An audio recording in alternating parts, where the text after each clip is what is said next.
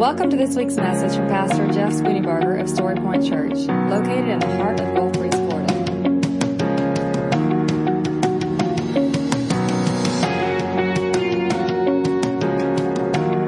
And now, here's Pastor Jeff Spooneybarger for this week's message from Story Point Church. Open your Bibles, if you will, to Matthew chapter 4. Matthew chapter 4, we're going to look at verse 18, 19, and 20. So here's what happened. When Shannon and I were away in the North Georgia mountains, um, we went to the store to get some food. We had a, had a little place to cook where we were staying. And we decided we would do hamburgers that night. And so we divided the list evenly between Shannon and I so we could get in and get out. And uh, so she took 18 items, I took one. Um, she knowing my uh, tendency to be sidetracked in the grow I, I, I, love grocery stores i really do. Like when i go in the grocery store and Lowe's those are my happy places. I don't know why but i just i just enjoy the whole experience of these two stores. And so i went to the meat department and i and i was looking at all the choices of hamburgers that i could get and of, of, course, you know, I was re- I was looking at the per ounce and the quality, and I was just doing the typical analytical thing that everybody does, right? You don't do that? Yeah, choosing burgers is a process for me. And as I'm, uh, and, and so I was too close to the case, so I stepped back a little bit so I could get a full view of my options. And I'm, I'm literally going to my, going, okay, this, this, do I want, if I do the roll cheap stuff, that's not going to be good, but it's cheaper. If I do the expensive stuff, and, and this girl walks in front of me, teenager, long blonde hair down to about here. And, and I'm, I'm watching her walk in front of me, and just behind her, like a little duckling, is this, this, this younger girl, probably seven or eight years old, around there. And this, this teenager has long blonde hair. She's obviously a Caucasian American. There's no doubt that she's a, she, she's she's born and raised in Atlanta, Georgia. Just no doubt in my mind that she just fit the fit the mold perfect. And this other girl, she had dark brown hair, longer. She had a flowery dress on, and she had an Oriental uh, ethnicity. And she looked like she had had some facial surgery, some reconstruction. And as I watched, this little girl went quickly up to this teenager, grabbed her hand, and then she smiled. And again, I'm just putting the pieces together, and, and I noticed that she kind of had a had a maybe a, a, a, what do they call it, cleft palate, and she smiled and, and she looked at what obviously was her big sister with this incredible love and and and it just it just moved me. So I'm thinking, this girl's family adopted this young girl. Now, that was fresh on my mind because I had just had a conversation that morning with a friend of mine whose son adopted some, some children from, uh, I believe it was China. And, and the children in China, if they have any deformities at all, any type of, of, of, of physical issues, they're pretty much put in an orphanage and nobody wants them. And so they, they grow their entire lives, they grow up their entire lives in the orphanage, uh, just, just to themselves, and, and, and they're just kind of like extra, right? No family wants them. And my friend's son actually adopted a handful of children who had special needs from China. And so I'm thinking to myself, wow, this girl, this family found this girl. And the excitement that this girl has for being a part of a family cannot be even described with words. Then I noticed the back of this teenager's shirt. And this is what really got me. The back of her shirt had two words Follow me. You ever have the times where God just puts you in this weird place where you, you can't describe what's going on. You can't, you can't explain what's going on. You don't even know what's going on. You're just kind of in this, in, in this, like, like, forgive the, the weird words, but it's almost kind of like you're floating. You're not standing on anything. You're not, you're, you're just kind of like, I don't know what to think of this moment. That, well, that's where I was. And for every bit of 15 minutes, I, I stood pacing in the meat aisle. And I kept looking, because this girl was shopping, I kept looking at her. She probably was thinking, Mom, this weirdo old man is staring at me. And I was thinking to myself, if her mom comes and confronts me, what am I going to say? I was mesmerized by her shirt. Really, what, I, what was going on was I was captivated by the simplicity of the message. And here's what I said in that moment I said, Jesus, that's it. That's really it. Folks, maybe we've made Christianity too hard. Maybe we have complicated our faith. Maybe we have been so intent on doing what Jesus wants us to do that we've forgotten to do what Jesus wants us to do. Now, don't get me wrong. At, at my heart of hearts, I'm a theologian. I love to do and to talk and to dialogue theology. You know what theology is? Theology, two words logos, theos, the study of God, right? So theology is, is, is what you believe about God. Good theology, right theology, not only is important, but it's mandated. You get bad theology and you don't know the real God. It's that simple. So theology is so important. But sometimes the church gets so focused on theology, they forget to just follow me. I love apologetics. Now, you may not know this about me, but I do kind of like to spar verbally a little bit every now and then. Now, in my in my grown up life, I'm kind of learning to only spar with certain people, but and spar is probably not the right word, but I will tell I, I, I would I would do enjoy it. I mean, it. I love to play the devil's advocate. I really do. I love to poke the bear. I, I do. I, I, like for people to go, "Who hadn't thought about that," and then defend what they think. That's just, that's who I am. But here's the thing: apologetics is phenomenal, but it means nothing if we forget those two simple words: "Follow me." All that we do on Sunday mornings, eh, we do it for a reason. We don't, we don't sing for no reason. We sing because we believe that the scripture talks about singing and offering praises to God. We have a piano and we have instruments and, and, and we, have, we, we pray and we, we preach. We do all these things for a reason. There's a purpose. But all of that stuff means a lot less if we forget the two simple words that change everything follow me. In your Bibles, in Matthew chapter 4, starting in verse 18, really a very easy passage to read, simple concept to understand, but simple and easy are not synonyms. It's simple and hard. Here's what the scripture says Matthew chapter 4, verse 18. It says, As Jesus was walking beside the Sea of Galilee, he saw two brothers, Simon, called Peter, and his brother Andrew. They were casting a net into the lake, for they were fishermen. Come follow me, Jesus said, and I will make you fishers of men. And at once they left their nets and followed him. Now let's get this story. Jesus was walking by the sea. This was, would have been the, the Sea of Galilee.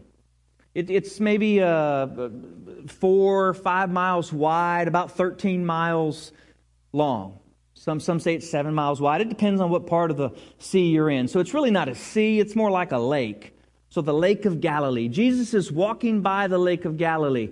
Now, do you suppose he just happened to be walking by? No, he was walking for a purpose.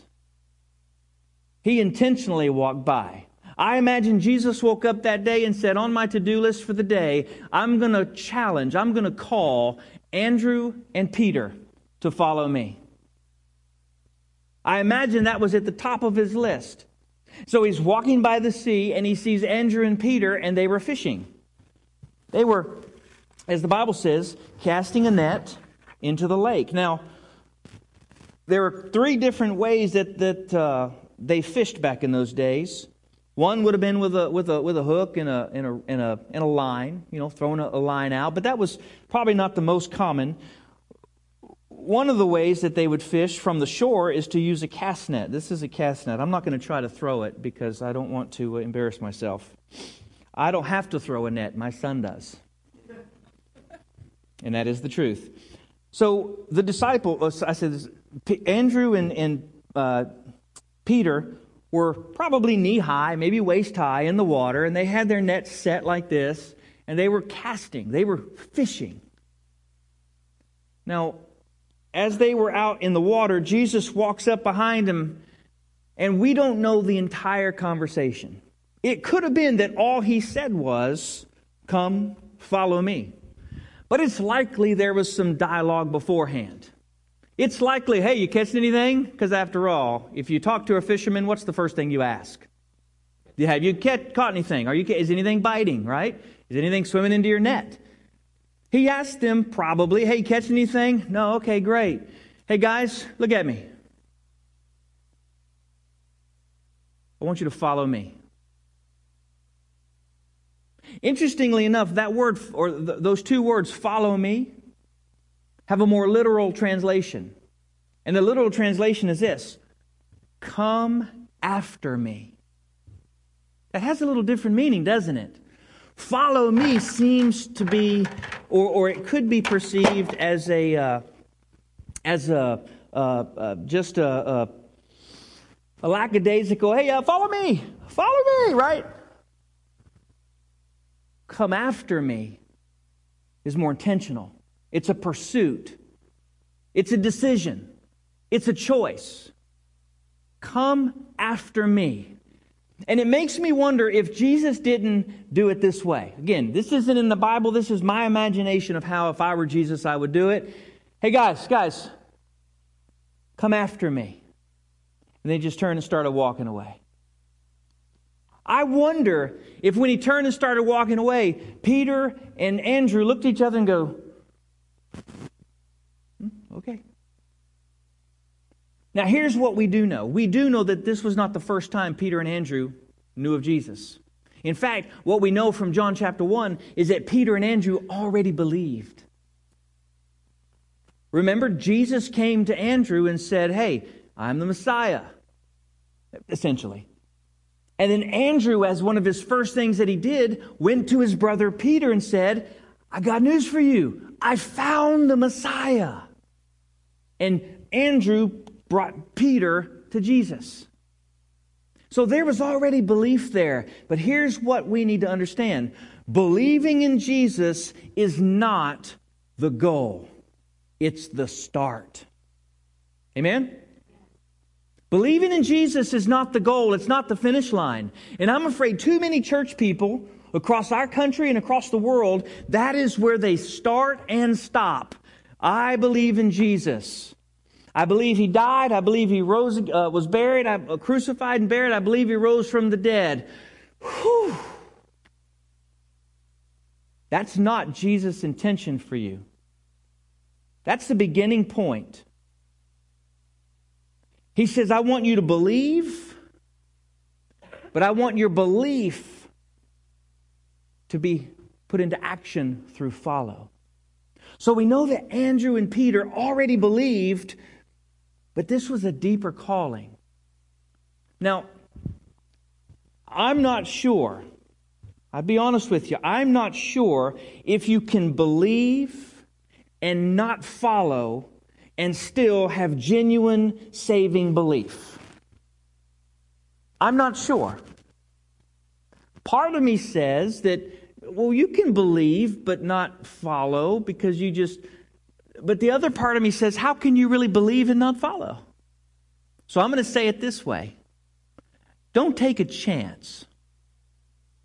And don't rob yourself, or more than that, rob the glory of God by not following. If you believe, that's great. In fact, James says even the demons believe and tremble.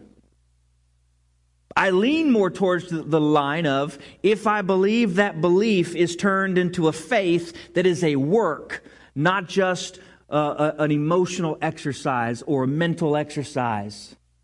That's where I lean. But I'm going to leave that up to you to think about that because at the end of the day, I'm going to stand before God and give an account for everything I've ever done with my life. Here's what I suspect would happen if I believe yet don't follow. I suspect that what will happen is He will say, You did not do this and this and this. And when, when did I? Well, when you didn't do it under the least of these, you didn't do it unto me. That, that's what I suspect will happen. But at the end of the day, for Andrew and for Peter, for me, for you, that belief was the beginning. And he comes back and he says, Andrew, Peter, come after me. Here's what I do know I know that they had no earthly idea what that meant. I mean, looking at the, at the New Testament, can you say anything else? Peter had no idea of the cost of following Jesus. Because when Peter started following Jesus, Peter was all about Peter. There was a lot of Peter in him, right? Can I just say for you and for me, when we start following Jesus, there's a lot of us in us. And by the way, that ain't a bad thing. That's a human thing. Jesus doesn't call the perfect. He doesn't call the ones who figure it out. He doesn't call the ones who've got it all in line. He doesn't call the ones who everything's working great. He calls the wreck, the chaos, the mess, the broken, the distorted, the abused. And he says, now let me in your life and I will fix things. Let me say it differently. Let me in your life and I will make things whole. You know, I, I started watching uh, this show last year, and I stopped watching it, and I, I've been without uh, TV and stuff for a while because I've been gone. And um, I saw that they have a new series of this show called A Million Little Things. You, you can admit it. How many of y'all watch A Million Little Things? Pretty good show, right? I mean, it's. But I was watching that a week or two ago, and, and, and I was trying to follow the storyline because now they're in the second season. So the, for those of you who don't watch it, let me, let me give you the storyline, okay? So there's a bunch of friends. One of the friends takes his own life, beginning of the show. And then the rest of the season is about everybody else trying to figure out how they deal with that. So he takes his own life, but what you discover is he had a second life, and there was another woman and another son in another place that he was sending money to. He was also doing something freaky with his secretary, or I'm not sure if that's been proven or not, but it's a, it's a, it's out there in the in the, the questioning, right? That's that's not been revealed, I guess, yet. But then his wife, the guy who took his own life, his wife was having an affair with his best friend. And his wife, his wife, is going to have the baby of the best friend. But the best friend's wife is a professional and she works all the time, but she doesn't know that he and her are going to have a baby, but he's dead now. But then these other friends over here, he's considering taking his life, but his wife doesn't want a baby. She wants to be successful. He wants to have a baby. They're working that out. She has mommy issues and daddy issues, and he, I, I haven't figured him out yet. And then over here, we have a guy who's are you confused yet? Yes. Are you seriously confused? No, not really. You've been watching a show. You just didn't admit it, right? You, you know what? You know what hit me just last week? They're all lying to each other. They're all trying to cover up for something that they're ashamed or embarrassed of. They're all trying to figure out why their life is in such a wreck. They're all trying to make, make, make sense out of what's going on, and Jesus is nowhere to be found. And it hit me. If Jesus were in the middle of this thing, things would be radically different. No wonder. Folks, we look at Jesus' words, follow me, and we're afraid of them. We look at them and we say, well, I'm just, I'm just not sure I'm ready to do that. How, how is what you have better? I mean, you may be able to hold things together for, for a period of time. You may be able to, to, to get your own little world in a certain way. But, but, but what, about, what about the rest of the chaos? What I do know is this there is pain in life, whether you're with Jesus or without Jesus. The question is, what is the purpose or what is the result of the pain? And who will you go through the pain with? At the end of the day, Jesus changes everything. Life with Jesus means life with the Creator, the author, the one who knows you better than you know yourself. And even though you may be walking through the valley of the shadow of death, you don't fear evil because His rod and His staff, it comforts you like a shepherd does. His promise, no, I will never leave you, I will never forsake you, I will be with you always, all the way to the end of the age. I can promise you, Andrew and Peter had no idea. They didn't have a clue of what it meant to follow Jesus. They really didn't. I tell you, they didn't have the answers to the theological questions that we were asking. They couldn't explain things. But what they knew was that something was different about this man. And that's where I want to ask you to challenge yourself. Why do you follow Jesus? Why do you believe in Jesus? Is it because it's just the thing to do? It's the southern thing to do? It's the, it's, I mean, what else are you going to do on Sunday? Or is it because he has gripped you? Because you've looked him in the eyes. Not, not physically, but, but because you have, you have seen the truth of Scripture that this man was, is the Son of God. There's no greater love than what we've seen through Jesus Christ. And following any other methodology or any other way will leave you eventually needing and wanting more. I submit to you, only through Jesus Christ can your life truly be at peace and truly be at joy because he himself said, He who has the Son has life. He who does not have the Son does not have life. I submit to you that there are, there are questions about the scripture that I don't understand, but guess what? I don't need to understand them now. I'm going to understand them when God's ready to explain them to me. And my excuse of, well, I can't follow until I know everything, was it that way before you got married? I mean, I'm just, I, I don't mean to, I'm just saying. I knew a lot about women until I got married. And that's, that's, that's not a slide on, on, on that's a, it's me. I just thought I knew. Bobby, you, am I right? So you're the only one encouraged enough to say it. Everybody else, like, I'm afraid. It's truthful. And then guess what God did? He gave me two extra women. It, it, eh, eh, daughters, daughters. Just. I, am not, I'm not joking when I tell you, when Sarah was born, our first child, I was like, is it a boy? It's a girl. I knew what to do with boys. I'm a boy. I'm an expert at boys. Girls, I didn't have a clue. I grew up with two brothers, one mom, and a dad. And our dog, I think, was a boy. I'm like, what do I do? Totally. Guess what? You don't have to know how to raise a kid when you have a kid. Did anybody know how to raise a kid when you had a kid? Did that stop you? Apparently, didn't really matter at that point, right? she was coming whether you wanted to or not. No, of course not. Did you know how to do your job when you got your job? If your boss is in here, don't admit that. But everybody else, do you think I knew how to pastor a church when I became a pastor? You're like, you still don't know how to do it. What are you talking about? No, of course not. We don't know stuff when we start stuff. We start stuff so we can know stuff. Jesus said, Come after me. And in the subtext, you don't know Jack. You don't know nothing. You think you know and you don't know, but it's okay because I'm going to show you everything you need to know. If you'll just follow me, I'll give you everything you need.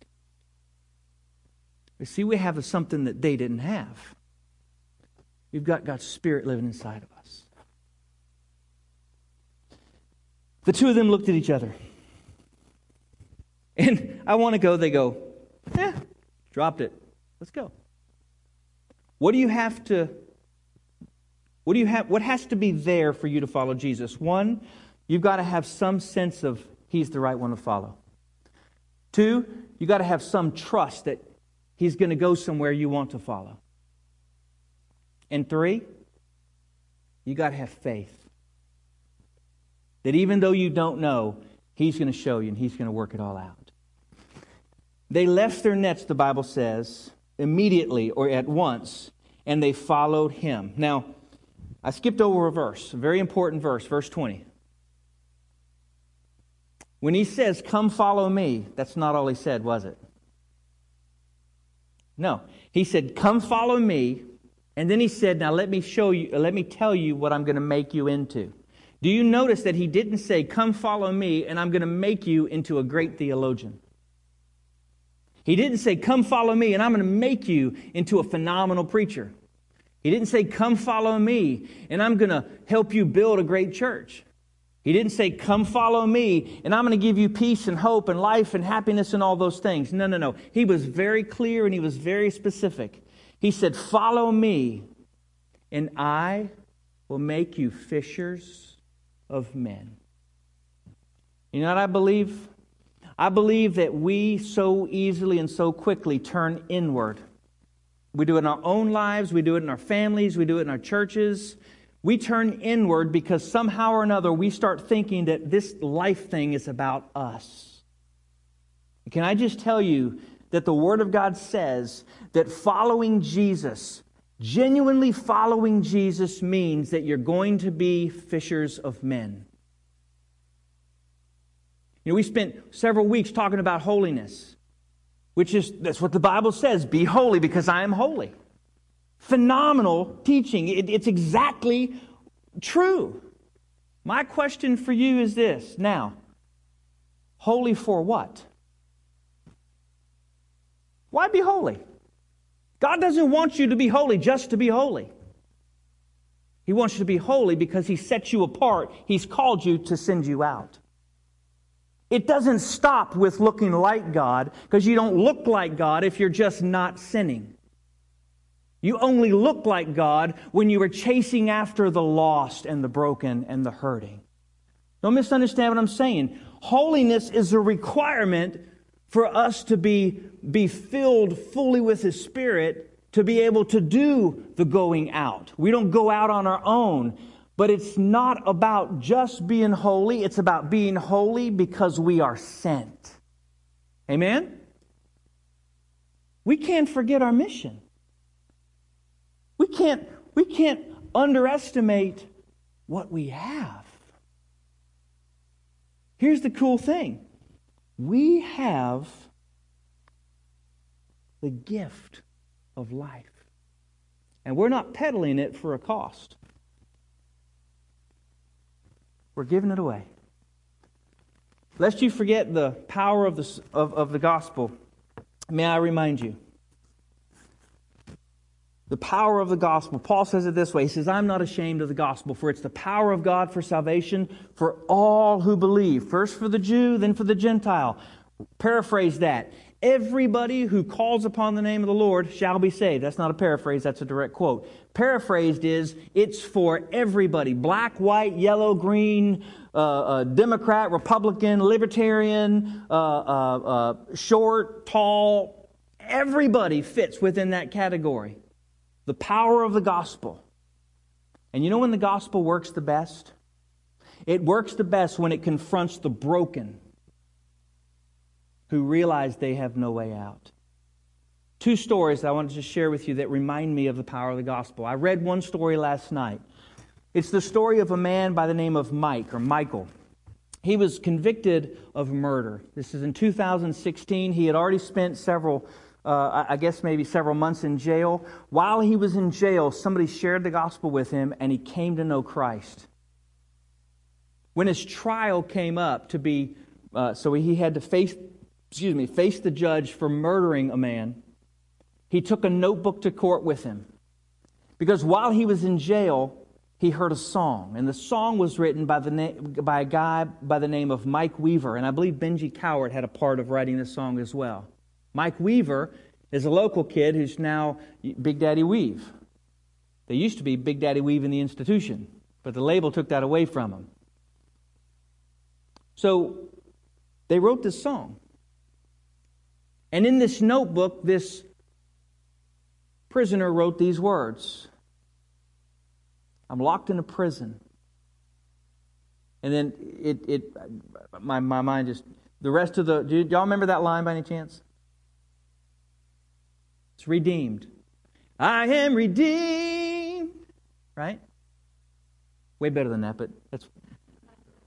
So he wrote the words of this song on the notebook. It says, I am redeemed. He went into prison, into the, into the, to the courtroom, and he opened his notebook, and God spoke to him.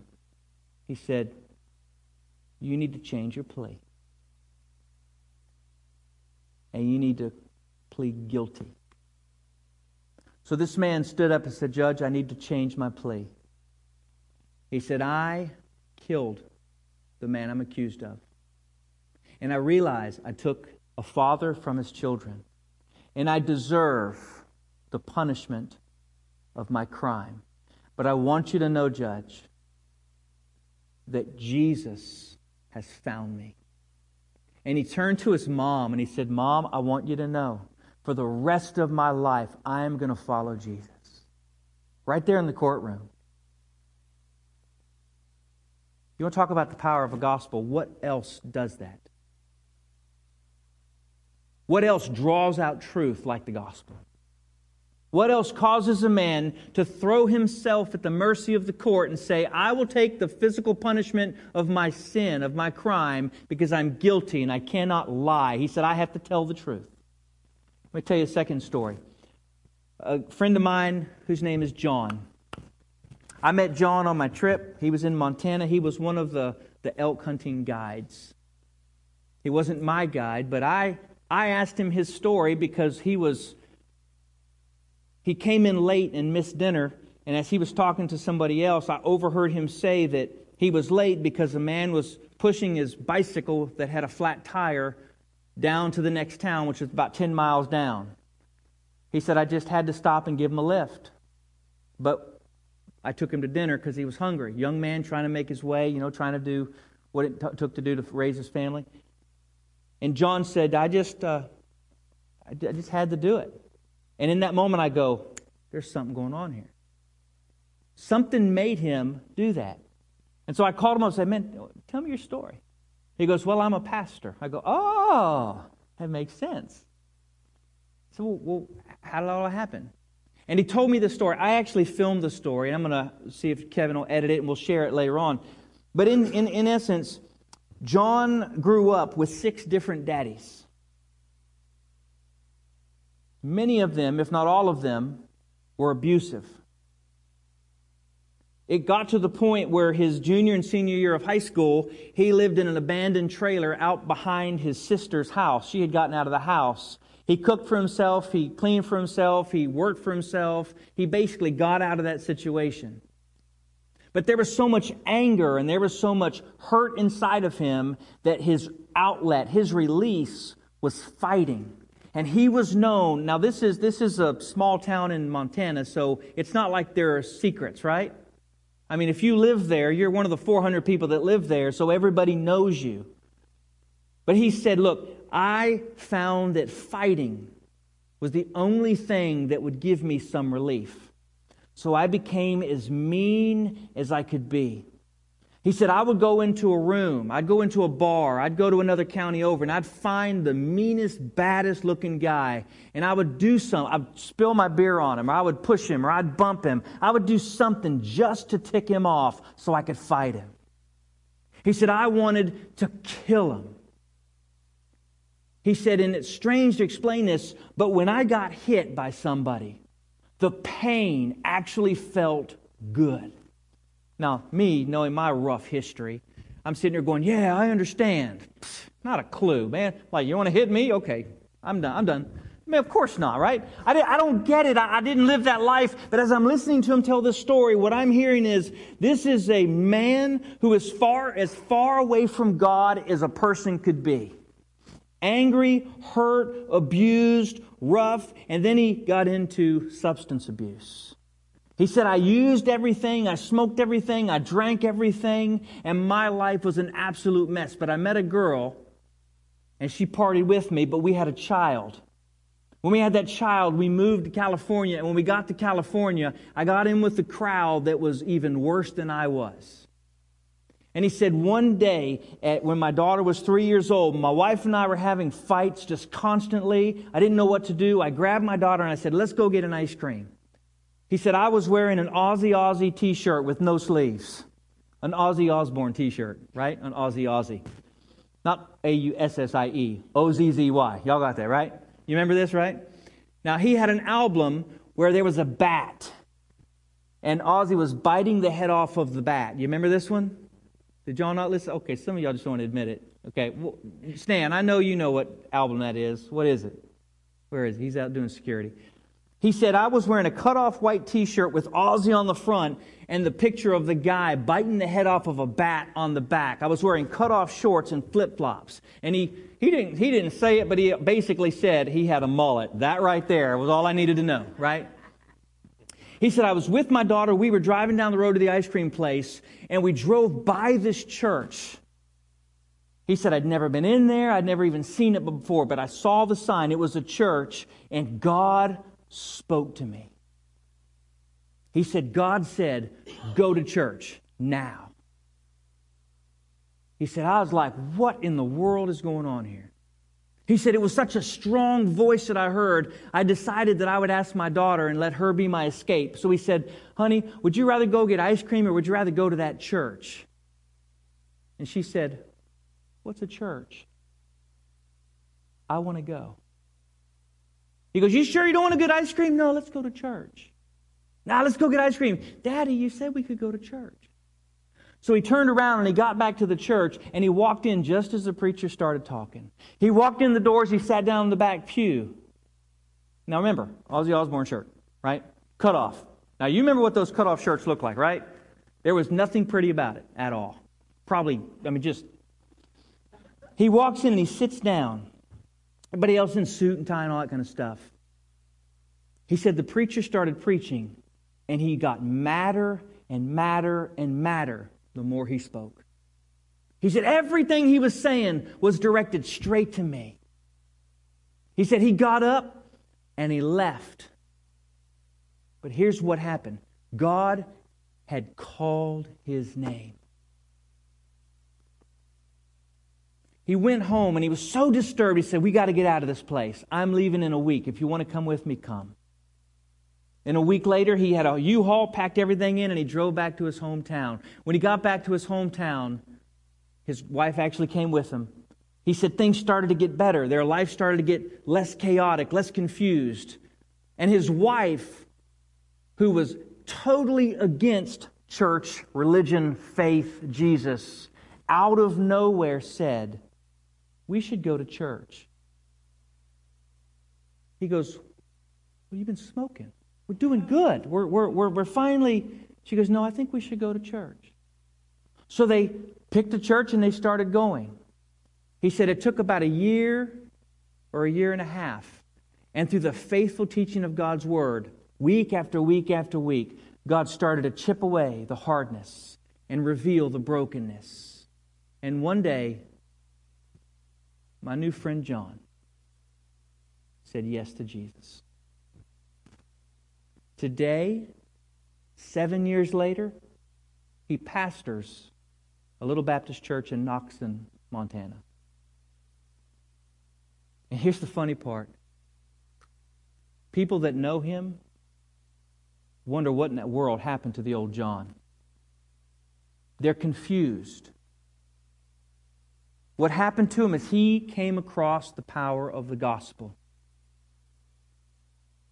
in the midst of that story were men and women who chose to follow Jesus, and Jesus used them to bring John to the cross. So here's where I want to end today. I believe that you and I are called not just to believe, I believe we are called to follow. And I believe there's some in here who have the excuse, and it's a good excuse, I just don't know enough. Perfect. God is going to help you figure it out. He's going to, some of you are going, I'm not holy enough. Okay, great. Let God deal with you on that, but don't wait to start following until, uh, don't wait to get holy to start following. Start following, and as you follow, He will make you holy. Why? Because what does it mean to follow? It means that somebody else is walking where you're going to walk. Okay. That's what it means.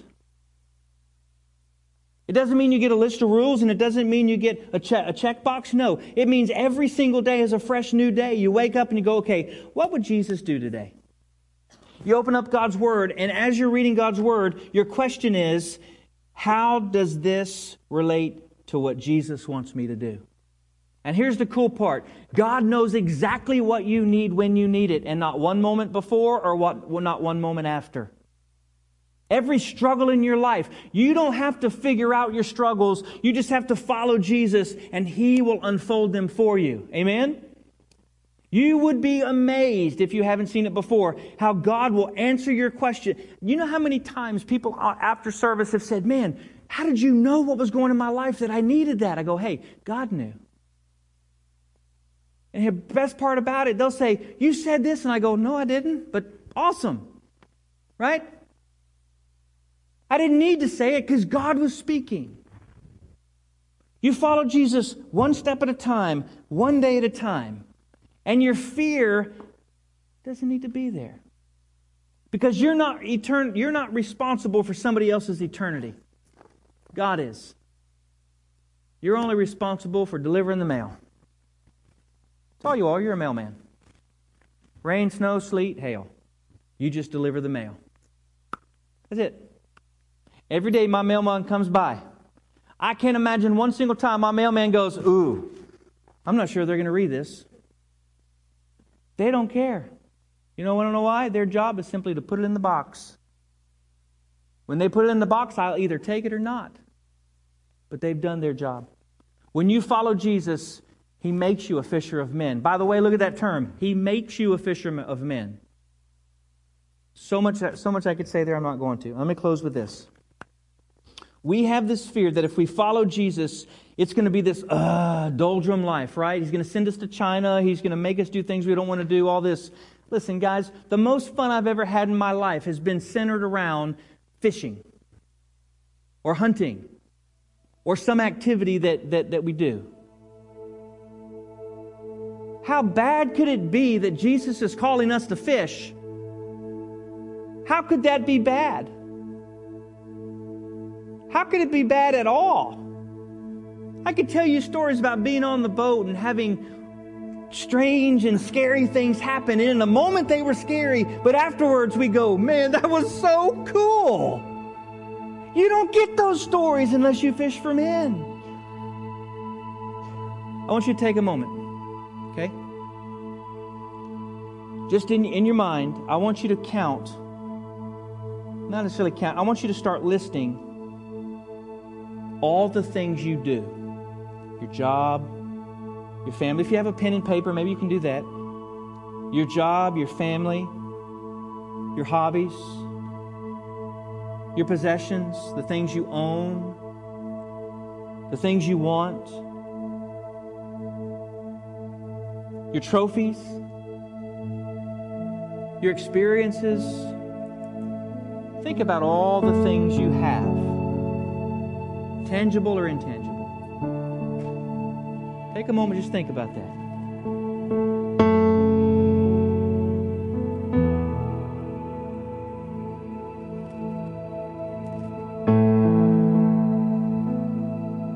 Okay? Imagine you're holding them all in your hand.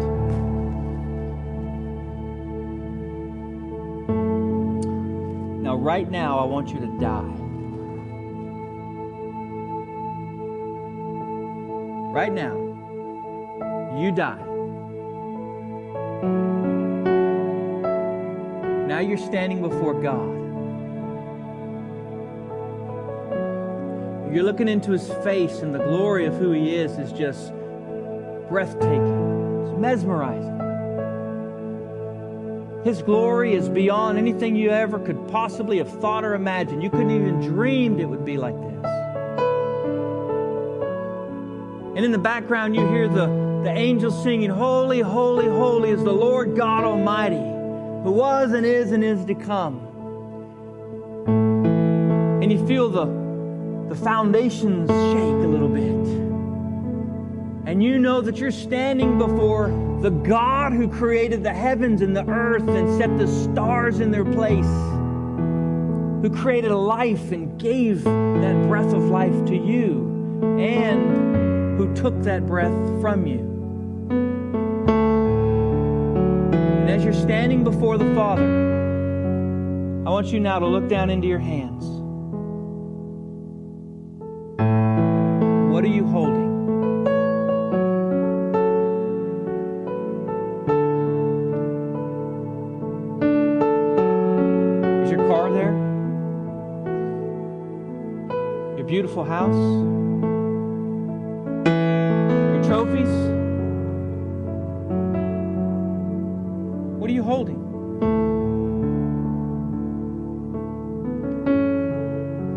Only thing you're holding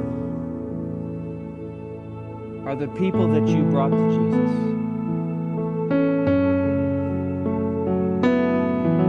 Are the things that you did for the glory of God.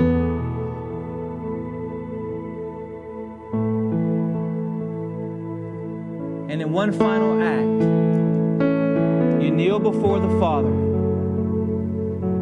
the God of the ages.